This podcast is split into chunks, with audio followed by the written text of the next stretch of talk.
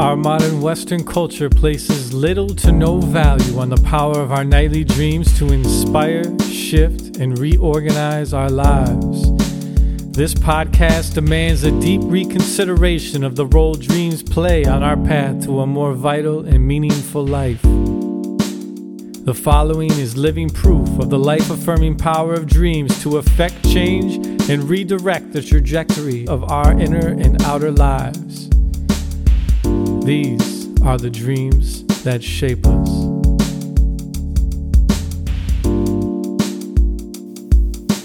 Sowing Seeds for the Harvest. The title of this episode of The Dreams That Shape Us captures the essence of the fascinating dream shared by our special guest, artist Brenda Faramani. It's a dream that reached far through time after she experienced it to help her bear the best fruit of her life and heal her relationship with her daughter. It's another dream we offer as proof that dreams are meaningful and worth every bit of time and attention we give them. Another dream that busts the myth that dreams are meaningless and not worth bothering with.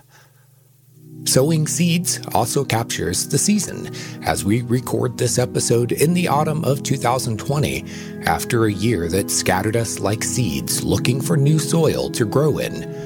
For some of us, it meant the loss of jobs and education and opportunities, and for others, it meant the loss of health, livelihood, even life. It meant epic changes in the world, and changes produce the seeds of future growth. For almost all of us, 2020 has meant more time away from life as usual, more time for introspection, more time for sleeping, for those of us fortunate enough, and that means more time for dreaming too. In those dreams, sow the seeds that grow and blossom if they find a willingness in you to tend them and create fertile conditions in your life, in your mind and heart and spirit. Brenda's dream is like a parable. It's a story meant to help her see things from the perspective of the wise mind that creates dreams and parables. Listen to her story about what she learned and how the dream shaped her life forever afterward. And learn for yourself how you can know the true message of a dream and juice its nectar. I'm your co host, J.M. DeBord. I'm going to hand you off to my partner in the dream, Stephen Ernenwine, as he interviews Brenda and talk with you again after the interview to drop some tips about how to sit with your dreams, allow them to speak with you, and see them blossom. Uh, thank you, Brenda, for joining me here today. Uh, how, how is everything out there in Colorado? We had rain, and oh, so yeah? that's a blessing because of the fire. We live very oh. close to the fire. Nice. So, very nice today. No complaints. Awesome. Thanks for having me. Yeah, you're very welcome. It's been a long time coming, I think, for us to have an actual conversation. That's true. That's true. I feel I know you, though. Yeah, I know. Yeah, so I think to begin the conversation, what I was going to ask you was uh, do you remember what season of the year it was that you had this dream? I think it was spring, eh, which is odd, but it, it calls more attention to the autumn scene that uh, yeah. it's in the dream. I it's been very very long time ago, like over twenty years. Wow. Yeah, it's a very old dream. What season would you say you felt you were emotionally in at that time? Definitely autumn. Yeah. I was in my early 40s, maybe I 45, and, uh, you know, entering midlife, which would be autumn, right? Yeah, I would think so. And my children were teenagers. And so I was expecting some really good things to start uh, coming from all my attention and my caring. And you know i i really believed in a harvest that i thought was to be mine. Yeah yeah and your, and so your dream is in, in autumn so that's that's interesting I, I was half expecting you to say that just because the dream takes place in autumn it seemed appropriate yeah yeah, I had really high expectations. So, yeah. And I remember feeling really disappointed with what was happening in my life, just so disappointed, devastated, actually. So, yeah. Yeah, I can imagine, you know, being a, a, a father to a young boy, trying to look forward a little bit. I can see with just how much abuse you take this early in parenthood that by the end of it, um, you could feel pretty ragged. Right. I, you know, it, it's such a surprise after having such a good relationship when they're younger, and then those turbulent years mm-hmm. come, and it's, you know. But if I could go back, I, I would see that there were red flags and there were problems. Uh, been a part of a religion, a fundamentalist religion, which I actually call a cult. And um, I had left that religion. And it was very traumatic for me. And children pick up on those kinds of things. And so yeah. they, they, my children seem to be te- testing me. Mom, what do you believe? What do you believe? And at that time, I believed in nothing. So wow. it, was, it, was, very hard. But I uh, took the step, you know, I give myself pats on the back. I took the step to leave the religion because it wasn't authentically me.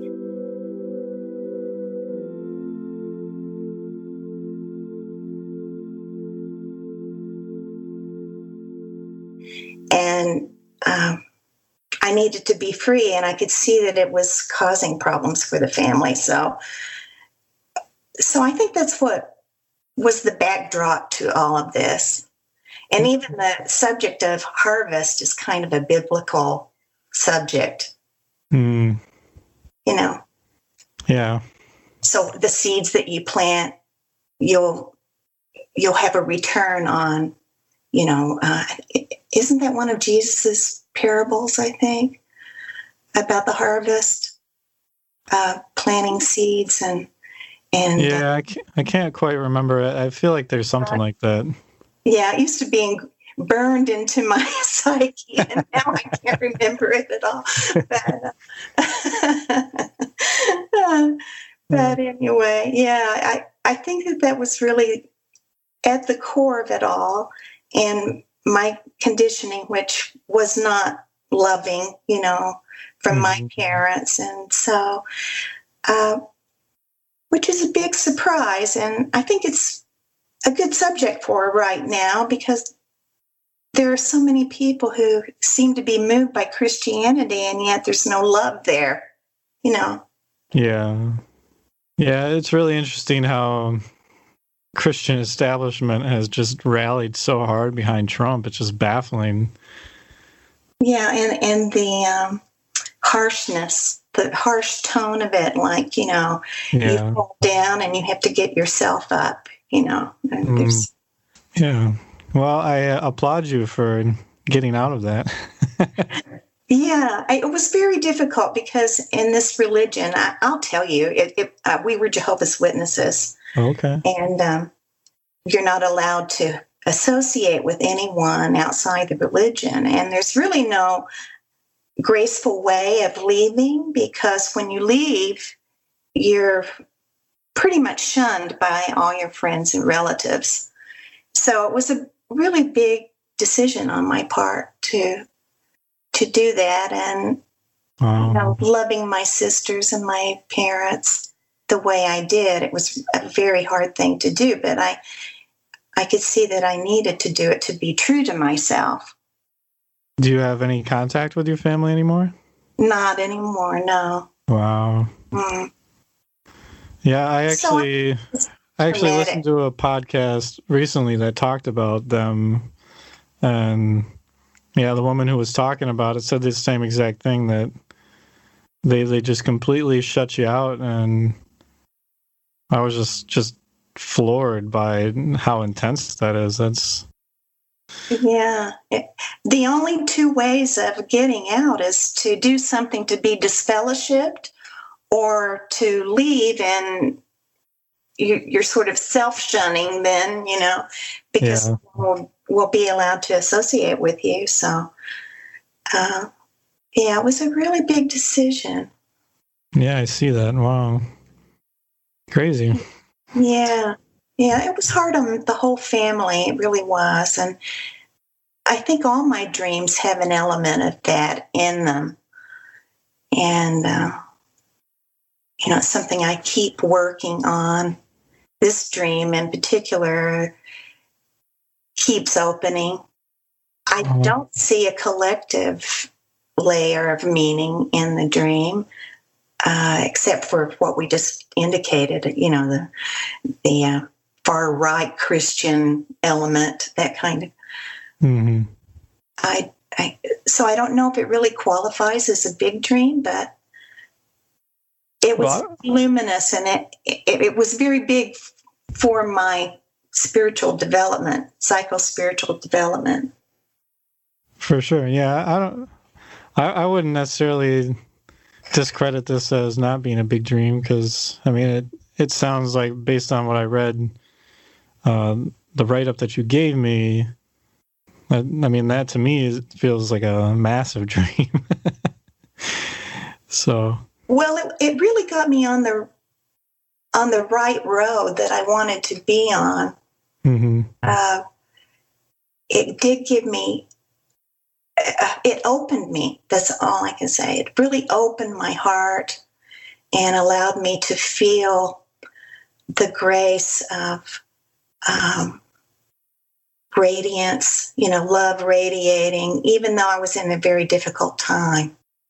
Yeah. Cool. All right. Well, why don't we uh, finally let the listeners in on what this dream is all about? Okay. So, uh, if you want to just take it from the beginning. We'll uh, we'll see what we got going here. Uh, the dream I want to share with you is called Teenage Scavenger A Lesson in Love. In the dream, I'm transported to a place high above the clouds. The land here is arrayed with all the brilliant colors of autumn. I see people, workers in the field It's a beautiful autumn setting with a small farmhouse at the end of a road. And I take this road, I go up to the porch, and I'm greeted by an angel. And that angel shows me the harvest in several different scenes. And there seems to be a lot of fruit. And she offers to share some fruit with me, and we sit on the front porch of this farmhouse. Every piece of fruit that we open, to my surprise, is empty. And one in particular has teeth marks inside and even silverware. And so I know that the the person that had devoured the fruit was human.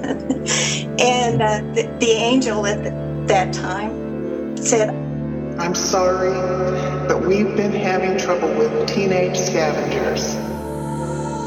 And so I sit there disappointed, and at the same time that I have this realization, I hear inside the house in a dark place a young woman crying. And that young woman is my daughter. Wow. And that's the end of the dream. That's such an amazing dream. It really is. So, to begin with, uh, kind of piecing away at what this uh, means for you, can you just give us like a kind of like a brief overview of how you interpret this dream?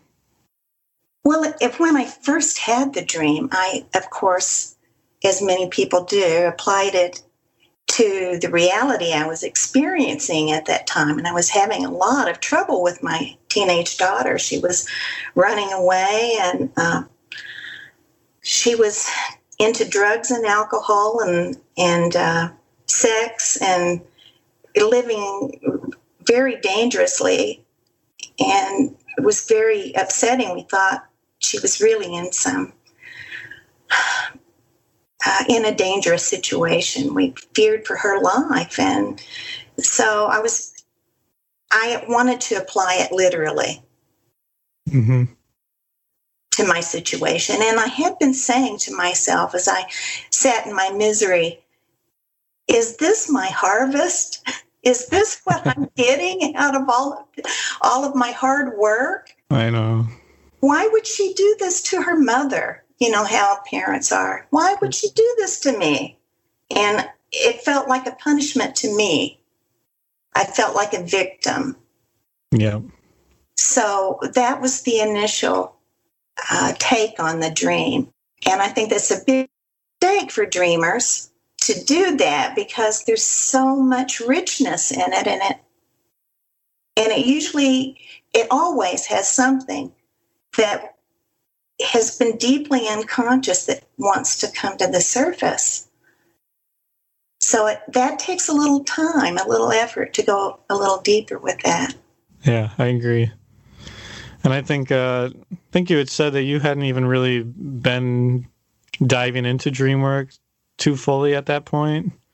no i i didn't i barely knew jung Mm-hmm. and I had no idea that this was a uh, an area that was really being explored by lots of different groups at the time, and I had no idea.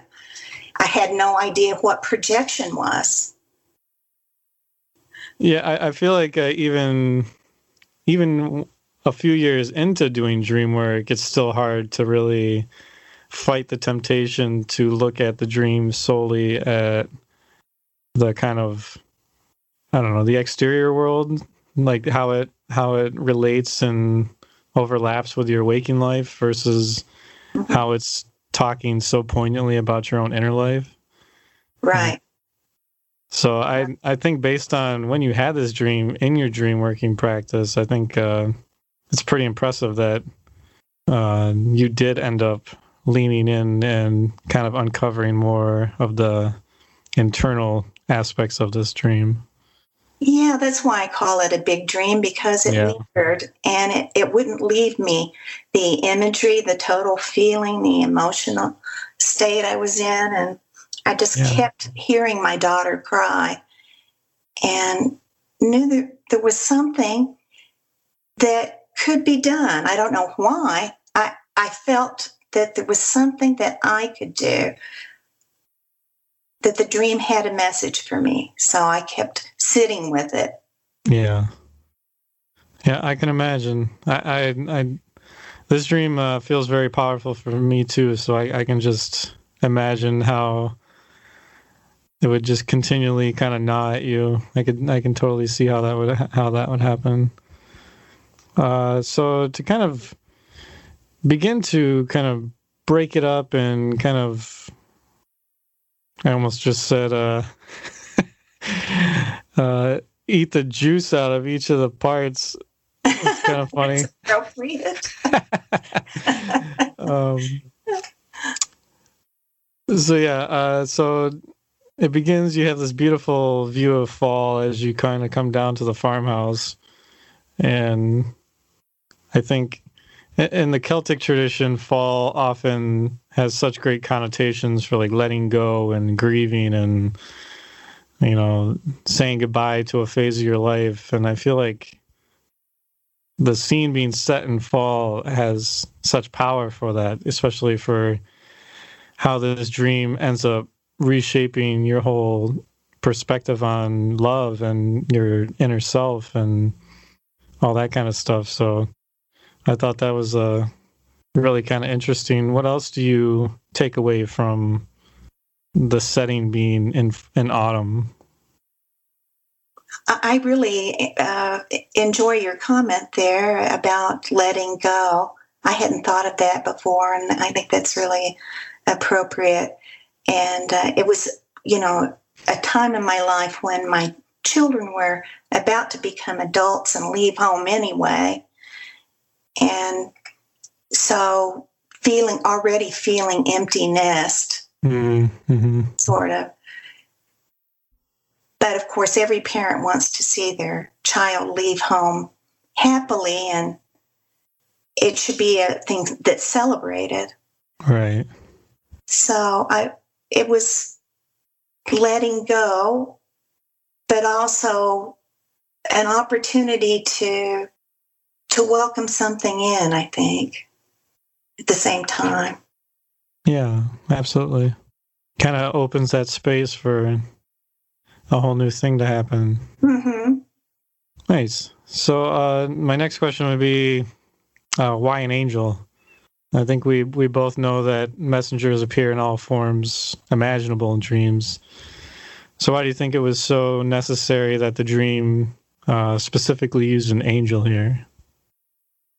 I don't know. I think probably to get my attention because I was feeling very uh, uh, spiritually starved and mm. and it made me pay attention to something that would be supernatural. Ah, yes, nice. Take me into that spirit realm, and it was a uh, definitely a spiritual uh, feel to it. And I am a very spiritual person, which I didn't realize until I didn't have spirituality in my life. And I was yearning for that. And so that was kind of a surprise to find out that that I could feed myself spiritually through dreams and, and just paying attention, focusing in. I could feed myself. Mm. Yeah, and that seems appropriate for the rest of the dream too. yeah, so it was like divine guidance. Yeah. And what what's better than an angel to represent the divine? Exactly. Yeah. As you started talking about it, it seemed like, you know, who who wouldn't heed the message of an angel? It's like uh I feel as far as messengers go, right. they're like they're like the top dogs of the messengers. Um, so I, I think the dream definitely really wanted you to be like, okay, uh, obviously there's something super important that is like kind of supernatural and mm-hmm. carries that that kind of poignancy with it. So yeah, that's I like that. So then, like the next thing that I'm really struck by is is the contrast here, and I, I love when when dreams utilize contrast in this uh, in this format where you, they paint this incredibly beautiful scene where you, I can't imagine anything more leisurely than sitting on a front porch of an old farmhouse in the middle of the country during autumn when it's nice and sunny. And and then you have this incredibly stark contrast of what's happening within the house mm-hmm. and the two are at odds with each other mm-hmm. and I, i've had several dreams like this too and it, i'm curious to see uh, what your take is on this so as far as like the the outside scene goes um uh, do you experience this aspect of the dream as kind of like what your hope was or your expectations for how you see yourself or how you deserve to feel right now? Or well, how, would you put that in your own words? Very hard, like I had been in the field working. Mm. And you know, this is the thing, it's just coming to me now. Uh, quite often our egos think one thing and yes. spirit thinks something else. and, you know, there was a light aspect to all the darkness I was going through in my waking life. Eh, you know, you're always doing the right thing. You're always on the right path. You're always on your journey. Right. And so I had been doing all the right things. And it had led me to this point that I would learn something amazing about myself. So you could almost see that house as being a piece of fruit. And what was inside it was someone crying and someone in the dark. And so that's like eating yourself, you know, from the inside wow. out, you know? Yes, absolutely. And how we can spoil things for ourselves. So it was a really a, a beautiful realization. And, you know, we shouldn't shun those those times in our lives where it's so dark and bleak and and problematic and uh, you know full of obstacles. We shouldn't because it's there to teach us something beautiful. And so, uh, so this dream for me at that time. Yeah.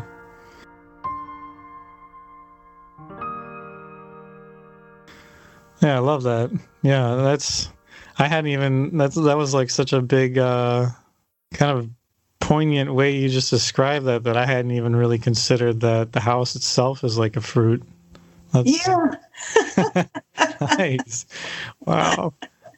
Um, yeah, because I because when I when I was kind of uh, piecing into the contrast here, it kind of was like, you know, is the outer experience, the outside experience, you know, what what you I don't know, you'd have to put this in your own words for me, but how you saw yourself or how you expected to feel, it is kind of like an ego projection in my mind. Mm-hmm. Um, of you know your what you hoped like the harvest would be for yourself and then mm-hmm. just within the walls of the house so like tech like big big uh air quotes here within like uh within yourself mm-hmm. uh, there's this other reality that's happening and. I, I yeah those contrasts that they that the dream holds like that are just so so wild and profound but if you think about it it's the the dark you know everything is light and dark mm-hmm. the dark part of the dream the dark the darkness inside the house with the young woman crying that that is really the meaty part that's the right that's the juicy part of the dream and where Yeah. you come away with something rewarding just from that experience Yeah, I definitely agree with that. We're going to come back to uh, your daughter in that instance and what that all means for you. So, I guess in going with this idea of what's happening within you, uh, I read once that the period of your life where you received the least amount of love is kind of where you got stuck. yeah And I've always loved this quote because it rings so true for me. Mm-hmm. Um, so, uh, what part in your life do you feel like you got stuck? well definitely the teenage years Okay, I would have been pretty shocked to hear otherwise because it right it seems to spell that out here, and it even gives you a pretty poignant phrase to to really interface with that wounded part of yourself, the teenage scavenger. I think that's so like poetic and so so cool to be able to use that phrase to kind of know how to how to work with it and how to interface with it. right and i love it too it sort of has a sense of humor about it Yeah. and even even the fruit when it was opened, you know, and with a fork and a spoon, silver, of course, like spoiled, right? A spoiled Right. child. Um, yeah, that it had like a tongue in cheek value to it. Yeah, absolutely. Uh, Yeah, because I I know a lot of people in the spiritual community and even in the dream work community, they like to talk about inner child issues, but that's never quite had the same sting to me as like thinking about the wounded teenager. mhm. Because I, I feel like that's where I got stuck. That's definitely where I got stuck. Um, And all the shadow work that I've been doing has almost exclusively been focused around those, you know, four to six years surrounding that that time period. Right. So that's why this dream, when we when you first shared it with me, I was like, yeah, yeah, that definitely uh, pings a lot of things for me as well. Right. Well, I was an artist, but that, uh, you know, it, from birth, and uh, it wasn't really recognized in my family. And uh, uh, I wasn't allowed to express myself. And I think that, that the teenage years were really stifling, really Mhm. stifling. I couldn't express myself in anything that I did, even in the way I dressed. And, uh, you know, so it was it was a wound that I wasn't being seen or heard, listened to. And that's a big thing that comes out of this dream that I should listen, listen to the cries. You know, open myself to become a bit a better listener in my life. Wow. Yeah.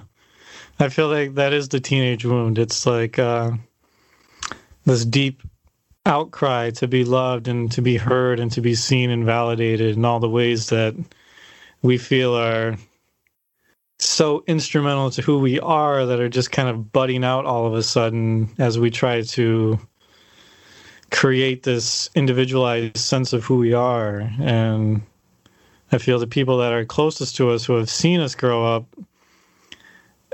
i don't know maybe they're they're too close to us that they that they can't see what is emerging at the moment. And they're stuck in you know who we've always been. And Mm-hmm. i think there there is like such a tension and such like a, a miss just a miss on all sides as far as like Happen easily. It can really happen right easily. And I think parents have expectations for the Mhm. harvest. they have they have a certain way they want you to grow up. Yeah. And you know, we deviate from that expectation, don't we? oh yeah sometimes the only way to have autonomy in that time period is to is to completely rail against the expectation right, right. So I, you know, I, I was an inner rebel for sure, an inner rebel, but uh, wasn't allowed to, to really rebel.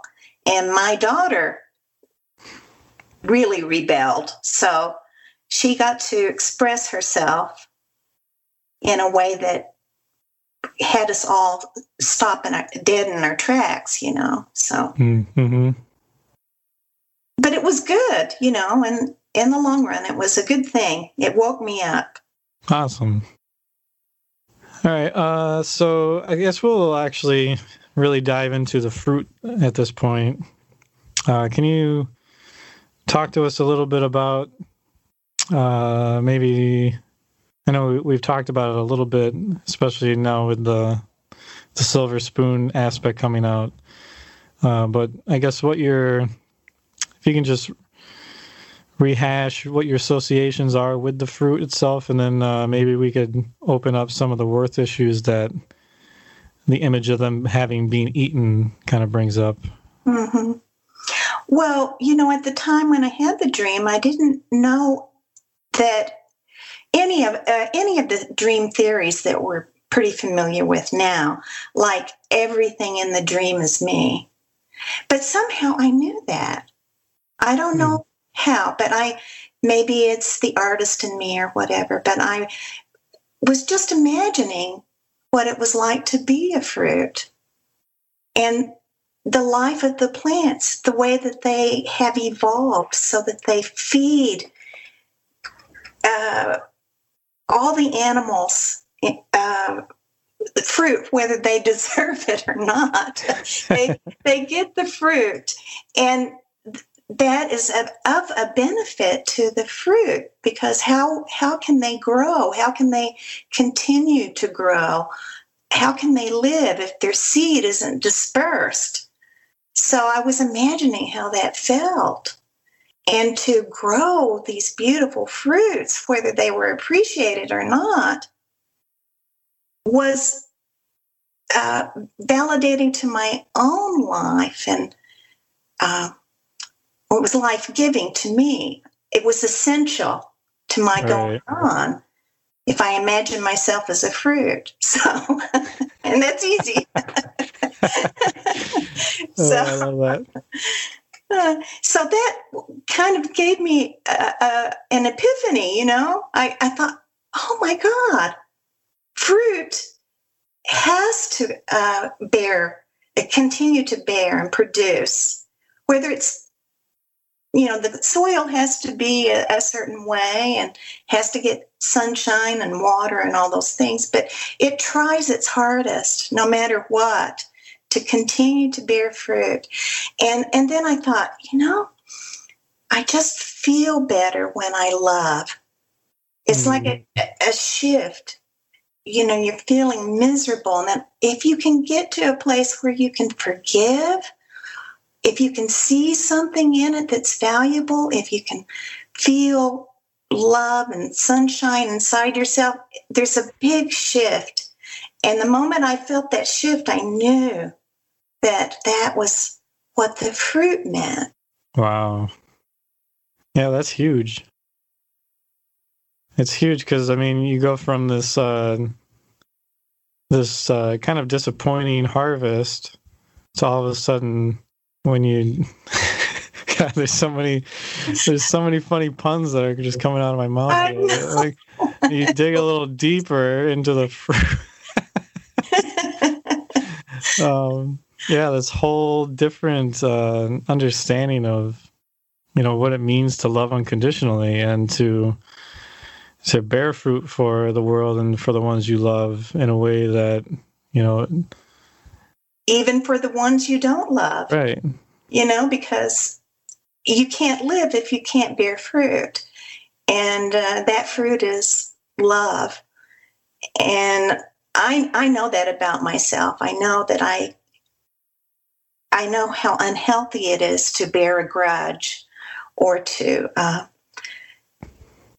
you know to have uh, to feel like a victim to feel like i've been persecuted or any of those uh, negative feelings. I can't stay there for very long.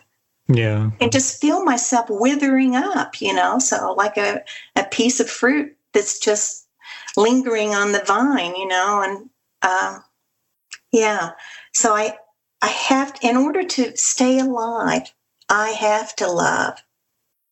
Wow. Beautiful. Thank you for that. Um, so I think we'll we'll begin to turn towards and have a look at your daughter and kind of unpack uh, how you relate to the image of both the teenage girl and you and and how the dream at once gives you insight into your relationship with your daughter. And I guess to begin that conversation, I I've been listening to this podcast by Esther Perel. Are you familiar with her? No, I'm not. She's she's like a Belgium psychotherapist, and oh. she's got this amazing podcast called "Where Should We Begin?" And it basically it's basically a one-time session with a client. I guess that's a, the way to put it. And so you get to hear this very intimate uh, therapy session and she's just uh, she's so brilliant. I can't even I can't even believe how brilliant she is.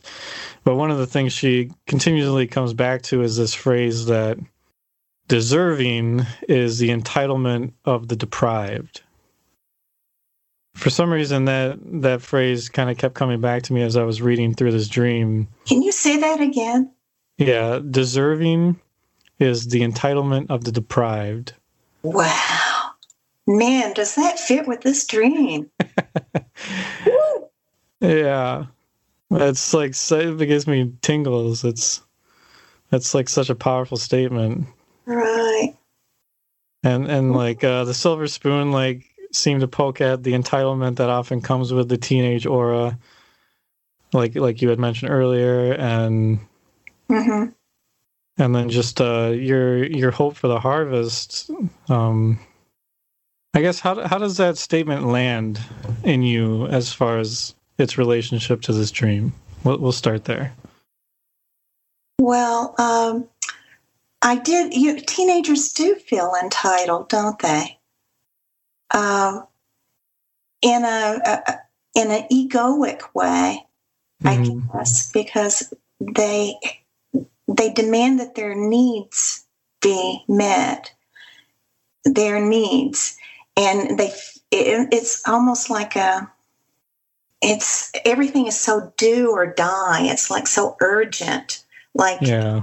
uh, it has to be done immediately even though they've got their whole lives ahead of them and there's a real impatience to it and so yeah in the in, my midlife stuck in my teenage psyche i was like thinking only of myself and how it would make me look. I mean, th- you you called attention to the uh, contrast in the dream, the beauty on the outside, and then the darkness on the inside. And uh, yeah, I was walking around with a smile on my face, and everything was glorious and wonderful. But deep down inside, I didn't feel it.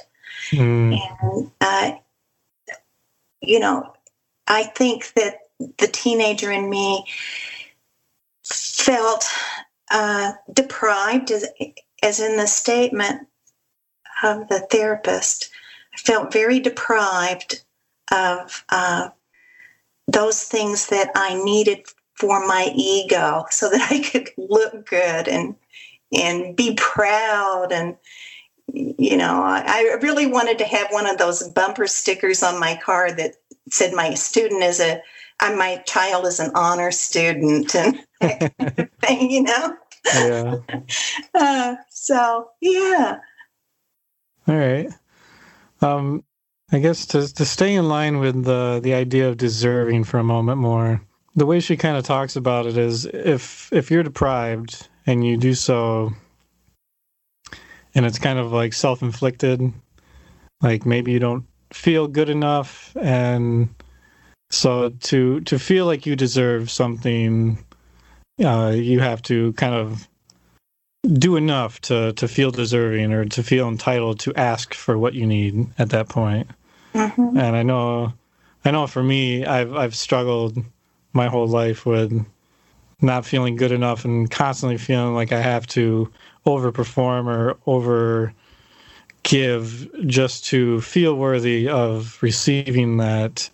Mm-hmm. And so I'm curious in your own life, how does that work within you? Like, do you do you never allow yourself to receive or is there a bar that once you reach that bar you're like now now i'm entitled. Now you now i'm entitled to deserving something and i i expect it at this point. Like how how does that worth issue kind of uh, i think uh, that's perfect the way you put it for yourself. I really identify with that. It's uh, I, i've never felt worthy and actually uncomfortable receiving any attention, any gift. Uh, I'm always the one giving usually.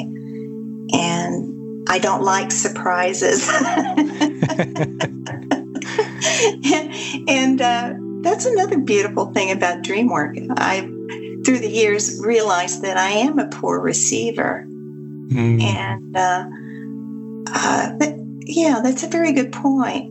I wasn't maybe I was braced for disappointment. Maybe I was braced for uh, deep down inside, didn't feel that I would have a beautiful harvest, even though maybe things were all working out and I just couldn't see it, you know. Mm. Things, uh, you know, for a lifetime of bearing fruit, it, you have to be patient, you have to wait. And, uh, it's hard to see that it is unfolding in the right way. Yeah, absolutely. But I don't think I felt deserving. No, I always had to work harder and harder. And, you know, yeah, totally get that. Yeah. Yeah, it sounds a lot like my fiance. She, uh, she's just constantly giving, giving, giving, giving, and I I try to tell her to stop and you know give herself a break. Even like with Luca, it's like you know you need time for yourself, and she there's always an excuse. There's always like uh, something more that needs to be done before she can finally relax or she can finally uh, stop and rest and take care of herself. And I think I've gotten better at that, but it's still it's such a I almost said disease, but I don't think it's a disease. I just think it's uh, I don't know what it is. What is it? it's I think it's just something I have to work with and uh, right. These there, there's there's we, good and bad. Gone forever, I think. right. Yeah. I mean, there's there's definitely really beautiful aspects to that, and mm-hmm. it's all just a balance. I guess. I guess that's what it is. It's well, as you were saying that, I could just imagine how that that empty fruit that had been eaten from the inside out, how it starts to fill up again if you just take a little time just yeah. to, to give yourself some attention and some love. And uh, you can just feel the, the flesh of that fruit coming back. Yeah, absolutely. Yeah, and I think uh, it also it, it, brings up these images of voids, and so you think about everything we try to fill fill our voids with to to feel whole. You always end up feeling empty because you're going about it the wrong way. That it does have to come from within, like you just said. It's gotta you gotta feel that feel that uh, that sense of worth and that that acceptance of who you are and i think that i think to to kind of circle back to the teenage issue uh, we had talked about there's such an urgency being a teenager and feeling like everything is do or die and it's so intense and I, I have to I don't know. There's just so there's just such such an intensity surrounding that time period, and I and I, feel that urgency is, is because you still don't quite know who you are at that point. And so the uncomfortability of not feeling like you have arrived just mm-hmm. makes you just like so on edge and so so needing to find that that comfort again because I think you're you're transitioning from childhood into adulthood and so there's that really uncomfortable window of time where you don't have the same unconditional feeling of safety that you did when you didn't have to worry about anything. And so now all of a sudden, uh, there's this just this urgency to arrive and to fill that void. I mean, we're we're constantly scavenging for so many things to try to you know, soothe that void. It really is just such a perfect metaphor. and right. Yeah, and so I think uh.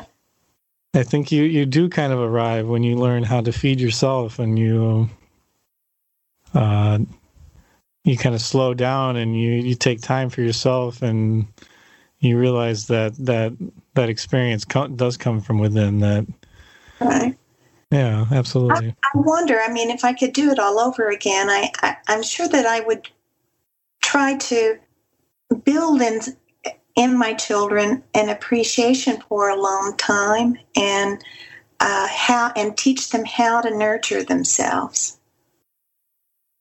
So you're interested in this you're interested in that. Well uh, what about reading this book or uh, what about going here and spending some time you know uh, by yourself in this situation or try to teach them how they can give themselves attention and some freedom to explore the things that they really are uh, drawn to and a yeah. way for them to appreciate nature too. I mean, nature is all over this dream, and uh, that is such a nurturing thing for any human soul.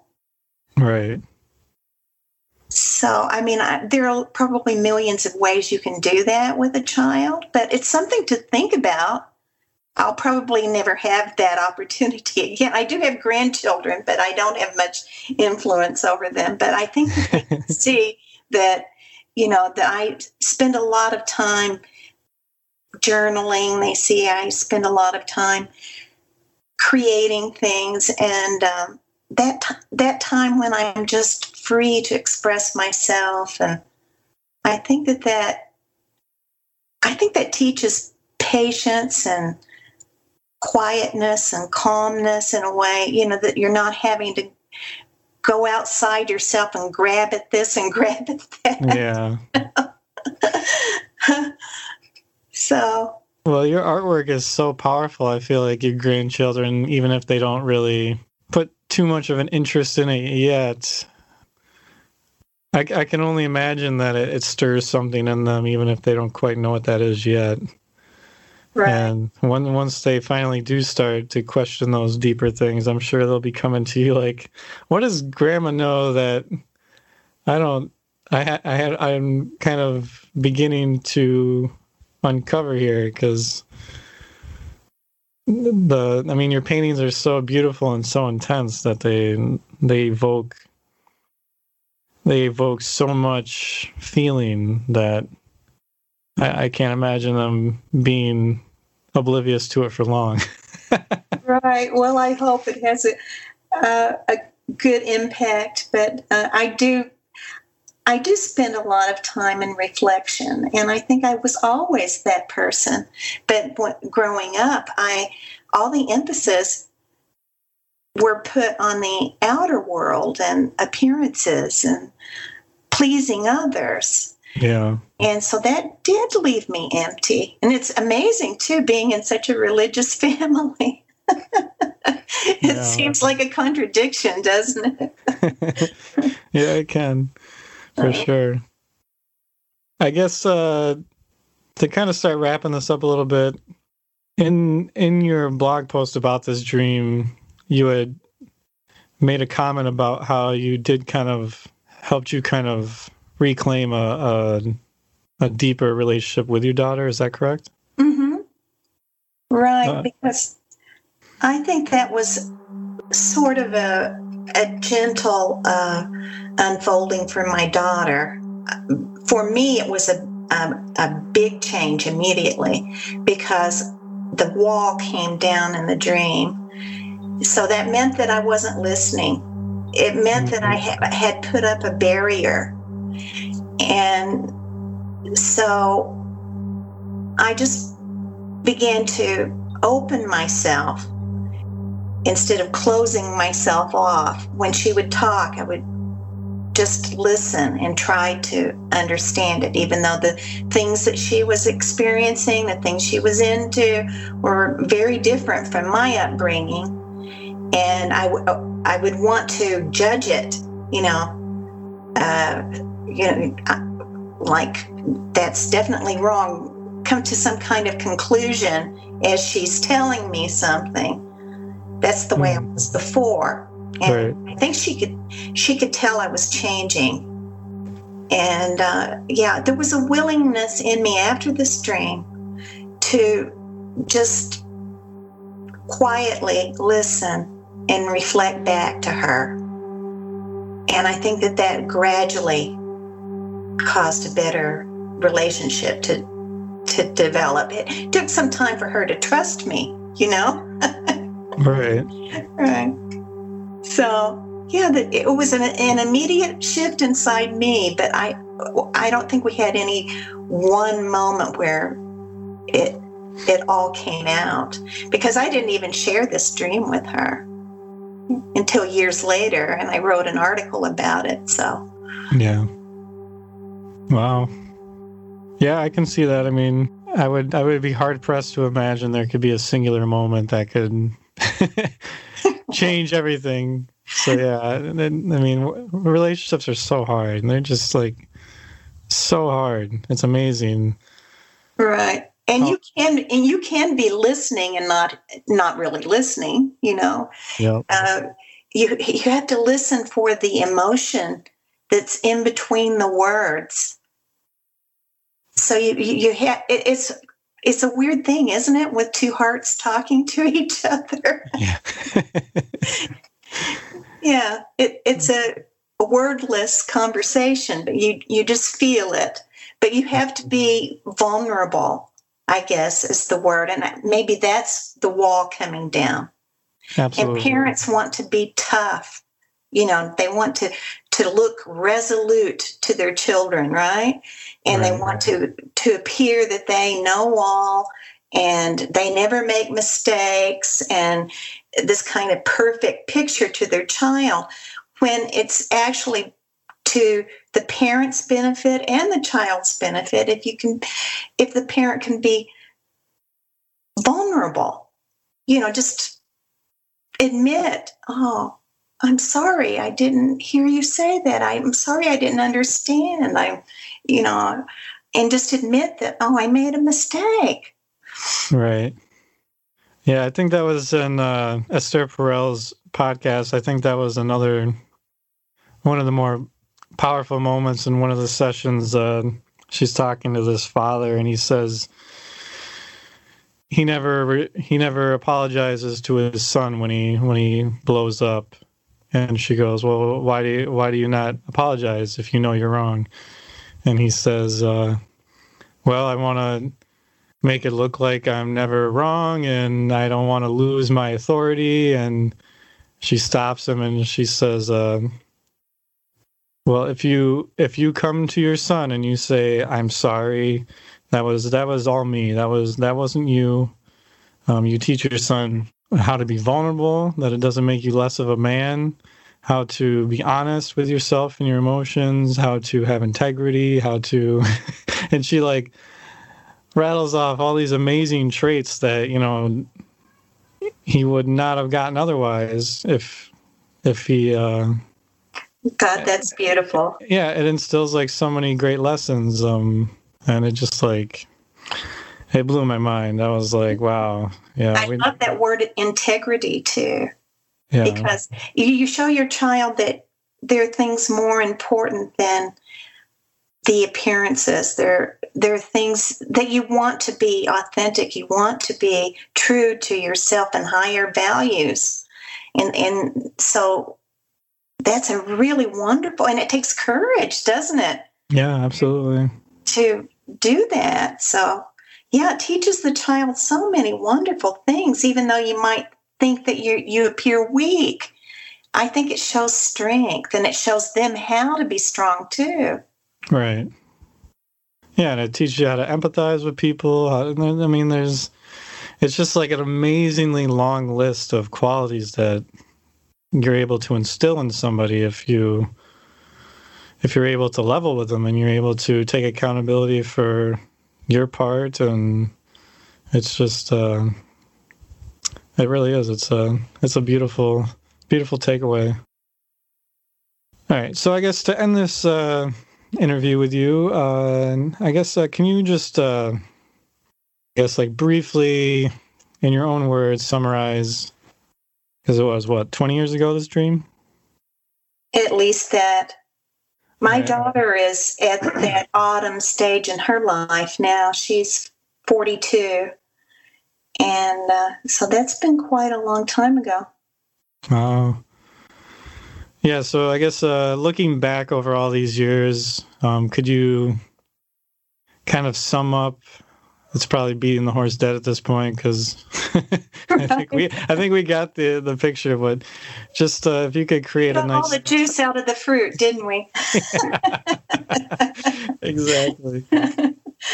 Um, yeah, but if you could just uh, sum it up in a nice, tidy little statement as far as like how this dream has, from that point on, kind of reshaped how how you've experienced yourself and how you've lived your life, I guess. Well, I I would say that the dream opened me like the piece of fruit, and uh, it it it like uh, helped me find that warm place inside me that's always there, that's always there, and growing up, so much emphasis had been put on thinking rather than feeling. And, uh, you know, in fact, there are Bible verses that say that the heart is a treacherous thing and how it can lead you astray. And I really think that I became more heart based after this dream.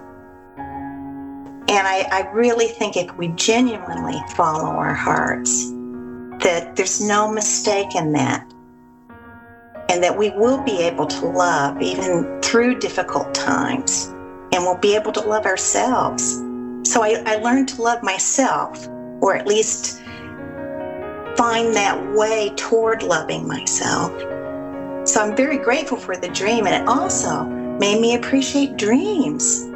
Mm. I didn't know at that time just how rich dreams were, and that there was so much to learn from just sitting with the dream and the imagery and the feelings. And I learned about projection. I learned about all those things a long time before I started studying about dreams and, and joining in with the dreaming community. Wow. Well, thank you for that. That was really beautiful. Well, I've really enjoyed this, Stephen. Yeah, thank you. Me too. This was uh, this was very nice. We'll have to do this again sometime. Okay, I'm all for that. yeah, because you have uh, a whole slew of really powerful dreams that hopefully we'll get to talk about.